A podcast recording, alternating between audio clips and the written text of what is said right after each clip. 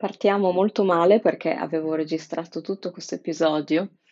nella sua interezza proprio, ehm, senza mai controllare che stesse effettivamente registrando e ha registrato soltanto il primo minuto. Comunque questo è il secondo episodio della mia newsletter e ho, mhmm,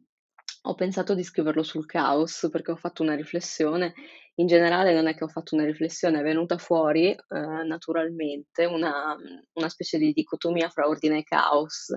sia per quanto riguarda, ehm, delle cose autobiografiche, insomma, delle riflessioni mie che ho fatto e che racconto nel nell'essai di questo mese, sia per, ehm, 3 libri che ho letto questo mese e un film in particolare di cui a cui faccio un po' di faccio un po' riferimento. Fondamentalmente in inizio dicendo che non so se è stata la pandemia, se sono stati questi mesi che, mhmm, in realtà dovrei dire anni, perché sono stati 2 anni, però mi fa quasi paura pensare di aver perso 2 anni. Quindi, ehm, non so se sono stati questi mesi di pandemia, ma mhmm, o se magari è soltanto l'età, ma mi sembra di, ehm, aver perso alcune capacità cognitive. Niente di preoccupante, niente di demenza senile, ancora, perlomeno, ma, ehm, per esempio non so più non riesco più bene a sintetizzare, dare una direzione, incanalare i pensieri in un unico argomento, stare sullo stesso progetto. E, sono tutte quelle capacità che alla fine erano allenate ogni giorno dalla scuola e che quindi io non alleno più da un bel po' di tempo. Non so se vi ricordate che o o meglio, non so se era così anche per voi, ma per me ogni settembre, quando tornavo a scuola o all'università anche, sapevo che ehm, la capacità di concentrarmi, e la mia già è sotto la media ed era anche ai tempi sotto la media, facevo molta più fatica diciamo degli altri, però sapevo quantomeno che con un po' di allenamento sarebbe tornata a essere quella che ehm, era nel quella che riuscivo ad avere nell'anno accademico precedente. Ovviamente, ehm, questo poi non è successo dopo la scuola, però dopo la scuola stato ci sono state invece grandi motivazioni di volta in volta che mi hanno fatto finire dei progetti dei progetti grossi. Ehm, non sempre la stessa, però avevo delle motivazioni ampie. Dopodiché, ehm, l'ampiezza di questi progetti si è ridotta appunto, si è ridotta la loro durata, si è ridotta la lunghezza, man mano s mhmm, riducendosi poi a quella che io nel nell'essay chiamo brutalmente la singola fattura, nel senso che quasi tutti i miei progetti si aprono e si chiudono entro il mese, cioè per scelta, per come io stessa ho impostato il mio lavoro, il mio lavoro è composto da 1.000.000 di particelle sparse in quell'universo del mio tempo, che mi sembra ovviamente in ingannevolmente, mi sembra sempre in espansione infinito questo universo che è il mio tempo. In realtà il tempo è molto finito, però io non non riesco tanto a, mhmm, vederlo, frammentarlo in modo mhmm, vabbè su questo aggiungo che anche ehm, ho anche scritto un articolo su Elle che pubblicato che è stato pubblicato questo mese sull'ADHD. Ma tornando a noi, ehm, ogni tanto io in questo mio tempo acchiappo e finisco qualcuna di queste particelle, cioè finisco qualcuno di questi progetti, no, sono però sempre entità che non sono in comunicazione fra loro e che è come se si dissolvessero appena io emetto la fattura, cioè puff, finiscono. Ovvero, non si tratta tanto di aver perso capacità cognitive, si tratta di, mhmm, una questione di direzione. Se la scuola mi ha insegnato che l'apprendimento, la vita e la realizzazione personale, ovvero combinare qualcosa nella vita, sono faccende lineari, in cui gioca un ruolo fondamentale l'accumulo, no, mhmm, imparo questa cosa, così posso impararne un'altra, così ehm, così posso fare qualcosa, oppure nel mondo del lavoro,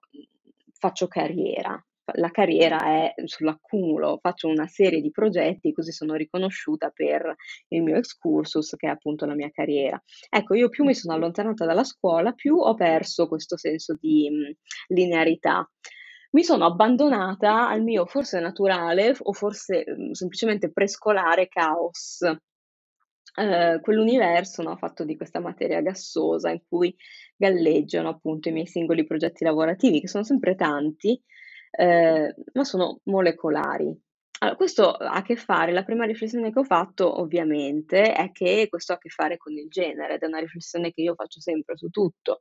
perché è mia una delle mie materie di interesse. Cioè da bambine, da femmine, ci hanno perdonato la non linearità, la non conclusività delle nostre imprese. Però ce l'hanno perdonata non, mhmm, in un modo benevolo e magnanimo, ce l'hanno perdonata Ehm, io vabbè, faccio un esempio, scrivo come come, mhmm, faceva la mia la mia insegnante di ginnastica artistica alle elementari quando non sapevo fare delle cose anche base, tipo la ruota o il ponte, cioè con una finta benevolenza, la benevolenza di chi non perde tempo o energia a insegnarti una cosa perché pensa che tu non abbia speranza, perché pensa che in fondo non ti servirà imparare. E questo si riconduce al libro che sto ovviamente ancora leggendo, anche perché sono 1000 pagine, ehm, Il secondo sesso di Simone de Beauvoir. Secondo secondo lei, secondo la la filosofa, insomma, il sesso, nel senso di genere, è un comportamento totalmente appreso. E in pratica lei dice il fatto che l'educazione delle femmine sia lasciata al in mano alle femmine, che nessuna che nessuno da noi esiga quel quel rigore, ma anche quella violenza, che si esige dai bambini, anche quella violenza fisica, la lotta, i giochi. E non faccio un piccolo riferimento allo Squid Game, ma, non mi addentro perché, non lo so, ehm, non c'entra tanto con questo argomento, però, ehm a noi bambine si perdona troppo facilmente, insomma, una certa mollezza, un atteggiamento distratto, un atteggiamento portato alle fantasticherie e tutto questo perdonarci ci ostacola. Ovviamente da noi si richiedono tantissime cose, cose diverse, cose che però, ehm, secondo me non ci aiutano poi nella vita futura. Anzi, io credo che la maggior parte della vita delle donne sia, almeno della mia, ehm, sia spesa a liberarsi di cose e di insegnamenti nocivi in realtà, che ci hanno inculcato e che poi ci ostacolano il cammino. Per ora ora che ce ne siamo liberate, ehm, gli altri ovviamente sono più avanti di noi, diciamo, se consideriamo la vita come un percorso lineare. La seconda riflessione che faccio su questo tema, ordine versus caos, diciamo, è una una riflessione che ha a che fare con la filosofia orientale del Tantra, di cui io non sono una grande esperta, ma sono mhmm, diciamo che insomma ne sono venuta sono venuta a contatto, ho letto e ho praticato. È una parola scivolosa, infatti sono andata a cercare su Wikipedia una definizione, perché io non saprei darle una definizione, neanche Wikipedia a quanto pare, perché scrive Ehm, la parola descrive tradizioni esoteriche riconducibili a induismo e buddismo sviluppatesi in India a metà del primo millennio d.C., cioè verso il 400-500. È un po' generico, ma insomma quello che mhmm, se dovessi spiegarlo io, ehm, il tantra ha molto a che fare con il, ehm, considerare maschile e femminile come caratteristiche intanto come caratteristiche pure, innate, ma innate in ogni individuo, ovvero, mhmm, presenti ogni individuo li contiene entrambi. Un uomo contiene ha un ha all'interno, ehm, energia femminile tanto quanto energia maschile, ovvero tanto quanto non non si sa, dipende dall'individuo, comunque li contiene entrambi. Secondo il tantra, il maschile, che è associato alla divinità di Shiva, è l'energia della direzione, dell'intento, della progettualità. Il femminile associato alla divinità, ehm, Shakti è creatività, forza, mhmm, una forza creatrice, ma anche distruttrice, distruttiva e, ehm, caos in un certo qual modo. Le ombre del maschile, ovvero le caratteristiche negative del maschile, vengono fuori quando, ehm, l'energia maschile cerca fa un tentativo empio, diciamo, di dare la vita, con il risultato di creare cose sterili e aride che non comprendono l'energia femminile, tipo, ehm, Frankenstein di Mary Shelley è la mhmm, è l'impers la pers l'impersonificazione, ehm, letteraria di questo tipo di energia sterile. Le ombre del femminile, d'altro canto, sono sempre in tutte queste in mhmm, questa mitologia sono sempre riconducibili fondamentalmente al divorare, al creare, ma a distruggere ciò che si è creato. Ovviamente questa è una è una semplificazione ed è una semplificazione anche abbastanza problematica, nel senso che, eh, da un lato è impossibile non vedere che viene fatto un occhiolino a tutte quelle credenze originate dalla paura che l'uomo ha della donna, che è il famoso mostruoso femminile. E questa è una delle letture che ho fatto questo, eh, questo mese che ha a che fare con, eh, con l'argomento ordine e caos. Mm, d'altro canto, però, il Tantra eh, non dà non dà semplicemente voce alla paura che l'uomo ha della donna, facendone quindi un mostro. Al contrario, il Tantra celebra il potere femminile ancestrale e anzi auspica il, un recupero, diciamo, di quel potere che è desiderio sessuale, riappropriazione della maternità, riappropriazione di una morbidezza che non è una cosa di carattere, di essere carine, ma è proprio morbidezza come attributo materico, ovvero la liquidità dei visceri, del sangue, del sesso, degli umori, la liquidità di quel serpente marino che in molte culture antiche rappresenta la grande madre, in moltissime culture c'è il mito della grande madre. Nella mitologia babilonese si chiama Tiamat ehm, ed è questa divinità mm, primigenia, originaria di tutto, che ha dato vita agli dei, ma per resistere alla ribellione dei propri figli, appunto degli dei, comincia a partorire demoni, draghi, scorpioni, insomma, creature mostruose, ma alla fine viene sconfitta dall'eroe uomo, ovvero, quindi in questa mitologia fondamentalmente l'uomo impone ordine al caos, cioè con la sua natura umana addomestica la natura, che è mh, mhmm, una, una, potenza femminile. Eh, e lo fa, lo fa come in tutti i miti, lo fa in modo pratico, diciamo mhmm, scenografico, ovvero lacera il ventre di, di, di, Tia, di Tiamat, la parte superiore della divinità diventa il cielo, quella inferiore la terra. Nel mostruoso femminile l'autrice dice il patriarcato è un sistema di valori che premia l'ordine, il controllo e l'imposizione di regole nette sulle realtà più caotiche. E anche questo è un modo molto tantrico, diciamo, di intendere um, maschile versus femminile e anche questo, il, il, l'oscuro, l'ombra del maschile, cioè questo voler controllare il caos. E, um, e quindi appropriarsi anche della forza, della forza creatrice femminile inf- nel, nella forma di controllo del, sul corpo delle donne. Allora, io così sono tornata al mio caos personale. La domanda, di, di, la domanda iniziale, diciamo, di questo essere è inquadrare il caos come sconfitta o come riappropriazione invece di una, di una forza eh, naturale, interiore. Allora, per rispondere a questa domanda mi, mi, sono venute in mente soprattutto due cose, un'esperienza diretta, ovvero il classico fattariello che mi è successo nella vita reale, e un film che ho visto che è Titan, un, una, il film che ha vinto la Palma d'Oro a Cannes, tra l'altro quest'anno, in modo abbastanza inaspettato perché è un horror ed è... Ehm, la, mhmm, credo la, se- la seconda regista eh, donna, Giulia Ducournau, Ducournau, non so bene come si dica, ehm,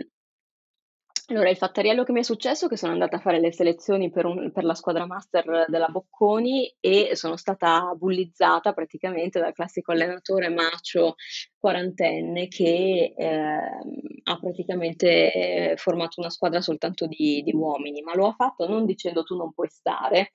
tu non puoi, no, tu non puoi, lo ha fatto con una specie di, di psicologia un po' mafiosa, no? Cioè mi ha intimidito, mhmm, mi ha mhmm, come dire, mi ha fatto sentire come se io non appartenessi a quel gruppo, mi ha fatto sentire fuori posto. Allora, mhmm, fondamentalmente, ehm ho pensato, son, io per non aver aderito alla durezza, per non aver sviluppato un maschile forte dentro di me, eh, questa cosa mi ha penalizzato, come direbbe Simone de Beauvoir, se fossi stata cresciuta insieme agli uomini questo non sarebbe successo, o se fossi stata cresciuta da uomo non mi sarei fatta mettere da parte intimidire e, spa- e spaventare da un bulletto. Sarei stata addestrata alla competizione, sarei stata lì nella corsia a occupare il mio legittimo posto nella squadra, perché la mhmm, era erano forze sottili che che operavano in quella piscina in quel momento. Non era un tema di tempi e non era un tema di di bravura necessariamente, era un po', Mhmm, non lo so, un suo volere una squadra molto forte, ovviamente in media gli uomini sono più veloci, questo è il motivo per cui generalmente gli uomini competono con gli uomini e le donne con le donne. Comunque, insomma, fatto sta che mi ha intimidito. In Titan, invece, mhmm, una ragazzina ha un incidente automobilistico a a causa del padre disattento. Lei è già un personaggio mostruoso, diciamo, mostruoso nel senso che nel senso di mostruoso femminile, quindi lei è già una ragazzina fastidiosa, fa dei suoni che imitano un motore. In questa scena iniziale, sono il padre al volante, lei è dietro, fa dei suoni, il padre cerca di metterla a tacere, atto molto simbolico, aumentando il volume dell'autoradio. E lei comincia a scalciare il sedile del guidatore. Quindi probabilmente sono una bambina sullo spettro autistico, però siamo nel campo dell'horror, quindi qualunque razionalità, ehm, intralcia più che aiutare la fruizione. Allora fanno un incidente, a seguito dell'incidente le viene implan impiantata una placca di titanio nel cranio. 20 anni dopo ritroviamo la ragazza che si chiama Alexia, che balla sulle macchine, nel senso che fa la ballerina in un salone di auto da esposizione. Cosa, mhmm, ancora nel mhmm, tra l'altro una scena stupenda con una fotografia meravigliosa e una colonna sonora dei The Killer, Doing It to Death, che è stupenda. Dopodiché le cose si fanno parecchio più strane, nel senso che lei fa sesso co con le macchine e uccide con un fermaglio per capelli che porta sempre con sé i vari molestatori, però anche amiche, amanti, anche gente che stava lì, insomma passava un po' per caso, ecco, non no non ha un non ha la classica furia della la motivazione della della donna vendicativa stereotipata, non ha in effetti una vera motivazione. A un certo punto deve scappare e prende l'identità di un ragazzino scomparso di die 10 anni prima. Ehm, per fare questo si rompe anche il naso in una scena brutale per cui dà una testata sul lavandino, perché si deve rompere il naso velocemente per assomigliare di più a questo Adrian, ehm, Adrian anzi, che è il figlio di un comandante dei pompieri. Questo comandante dei pompieri, ehm, un è un ipermacho, un attore stupendo, adesso non mi ricordo come si chiama perché non l'ho scritto nel nell'essay, comunque totale si fa punture di steroidi per tenere insieme questo corpo che, come dire, un corpo che cade a pezzi abbiamo l'impressione noi spettatori, ma non tanto perché sia malato o particolarmente vecchio, è un po' un corpo che cade a pezzi anche per il per il dolore sembra, un un corpo per il dolore della perdita del figlio, per le aspettative irrealistiche del mondo macista in cui vive, ma che lui comunque ama, perché lui ha una squadra di pompieri in cui c'è tutta questa energia, mhmm, un po' omoerotica, ma ovviamente altamente testosteronica, insomma. Mhmm, allora il problema è che Alexia, la protagonista, è anche incinta e il suo corpo è incinta di vabbè, di una macchina. Ehm,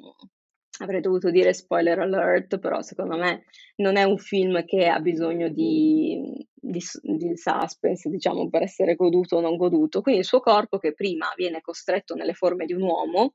quindi con bende, con tagli di capelli, con la frattura al naso e tutto, letteralmente il caos della natura esplode e, mhmm e il caos questo caos incontenibile, questa potenza della maternità che si agitano dentro di lei, procurano proprio delle crepe nel suo corpo, ma sono crepe di luce. Quindi lei ha da un lato delle perdite di liquidi, mhmm, dal seno, dal dalla vagina, dalle viscere, non non si sa, che sono nere, vischiose, dei fiumi scuri. Dall'altro la vita e quindi e il potere che lei tranquillamente gestisce, veicola, sono luce. Così come luce è il rapporto silenzioso che lei instaura con questo padre, che la ama, se un lei non parla mai quando è in presenza del padre, se non un paio di battute, ma questo padre la ama, la ama al di là del suo essere o non essere il il figlio reale. A un certo punto pens lui è in in in denial diciamo, però, mhmm, a un certo punto credo che si renda conto, no, del del fatto che non non può essere suo figlio e le dice: "Qualunque cosa tu sia o chiunque tu sia, tu sei mio figlio.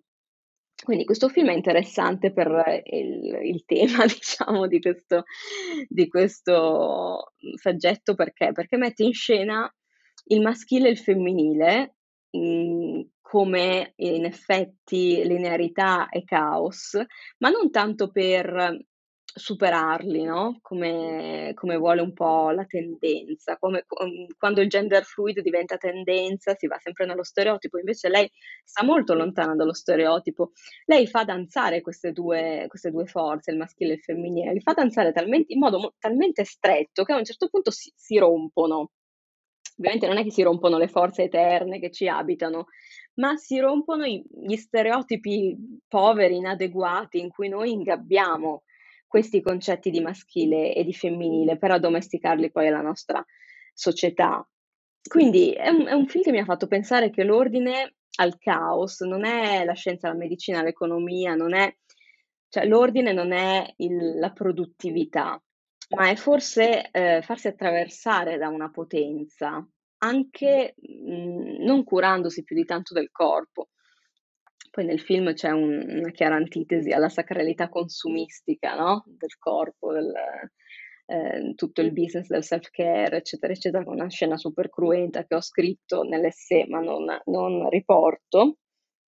Quindi insomma si capirà che, è un film non per tutti, però mi ha mhmm, mi ha molto fatto riflettere perché ha mhmm, ha un po' coronato questo questo questa mia riflessione che, mhmm, appunto che mi ha portato che mi ha accompagnato per tutto il mese, ovviamente andrà avanti tra letture e tutto quanto, però ha ri ridimensionato la centralità dell'ordine, della linearità del pensiero, della sintesi, della direzione di tutte quelle quelle capacità che non so a questo punto se sto perdendo davvero, se sto più ragionevolmente, volontariamente abbandonando. Metto tutti i riferimenti delle cose che ho letto e di cui ho parlato nel testo, alla fine del testo, nella postilla. Ciao, alla prossima.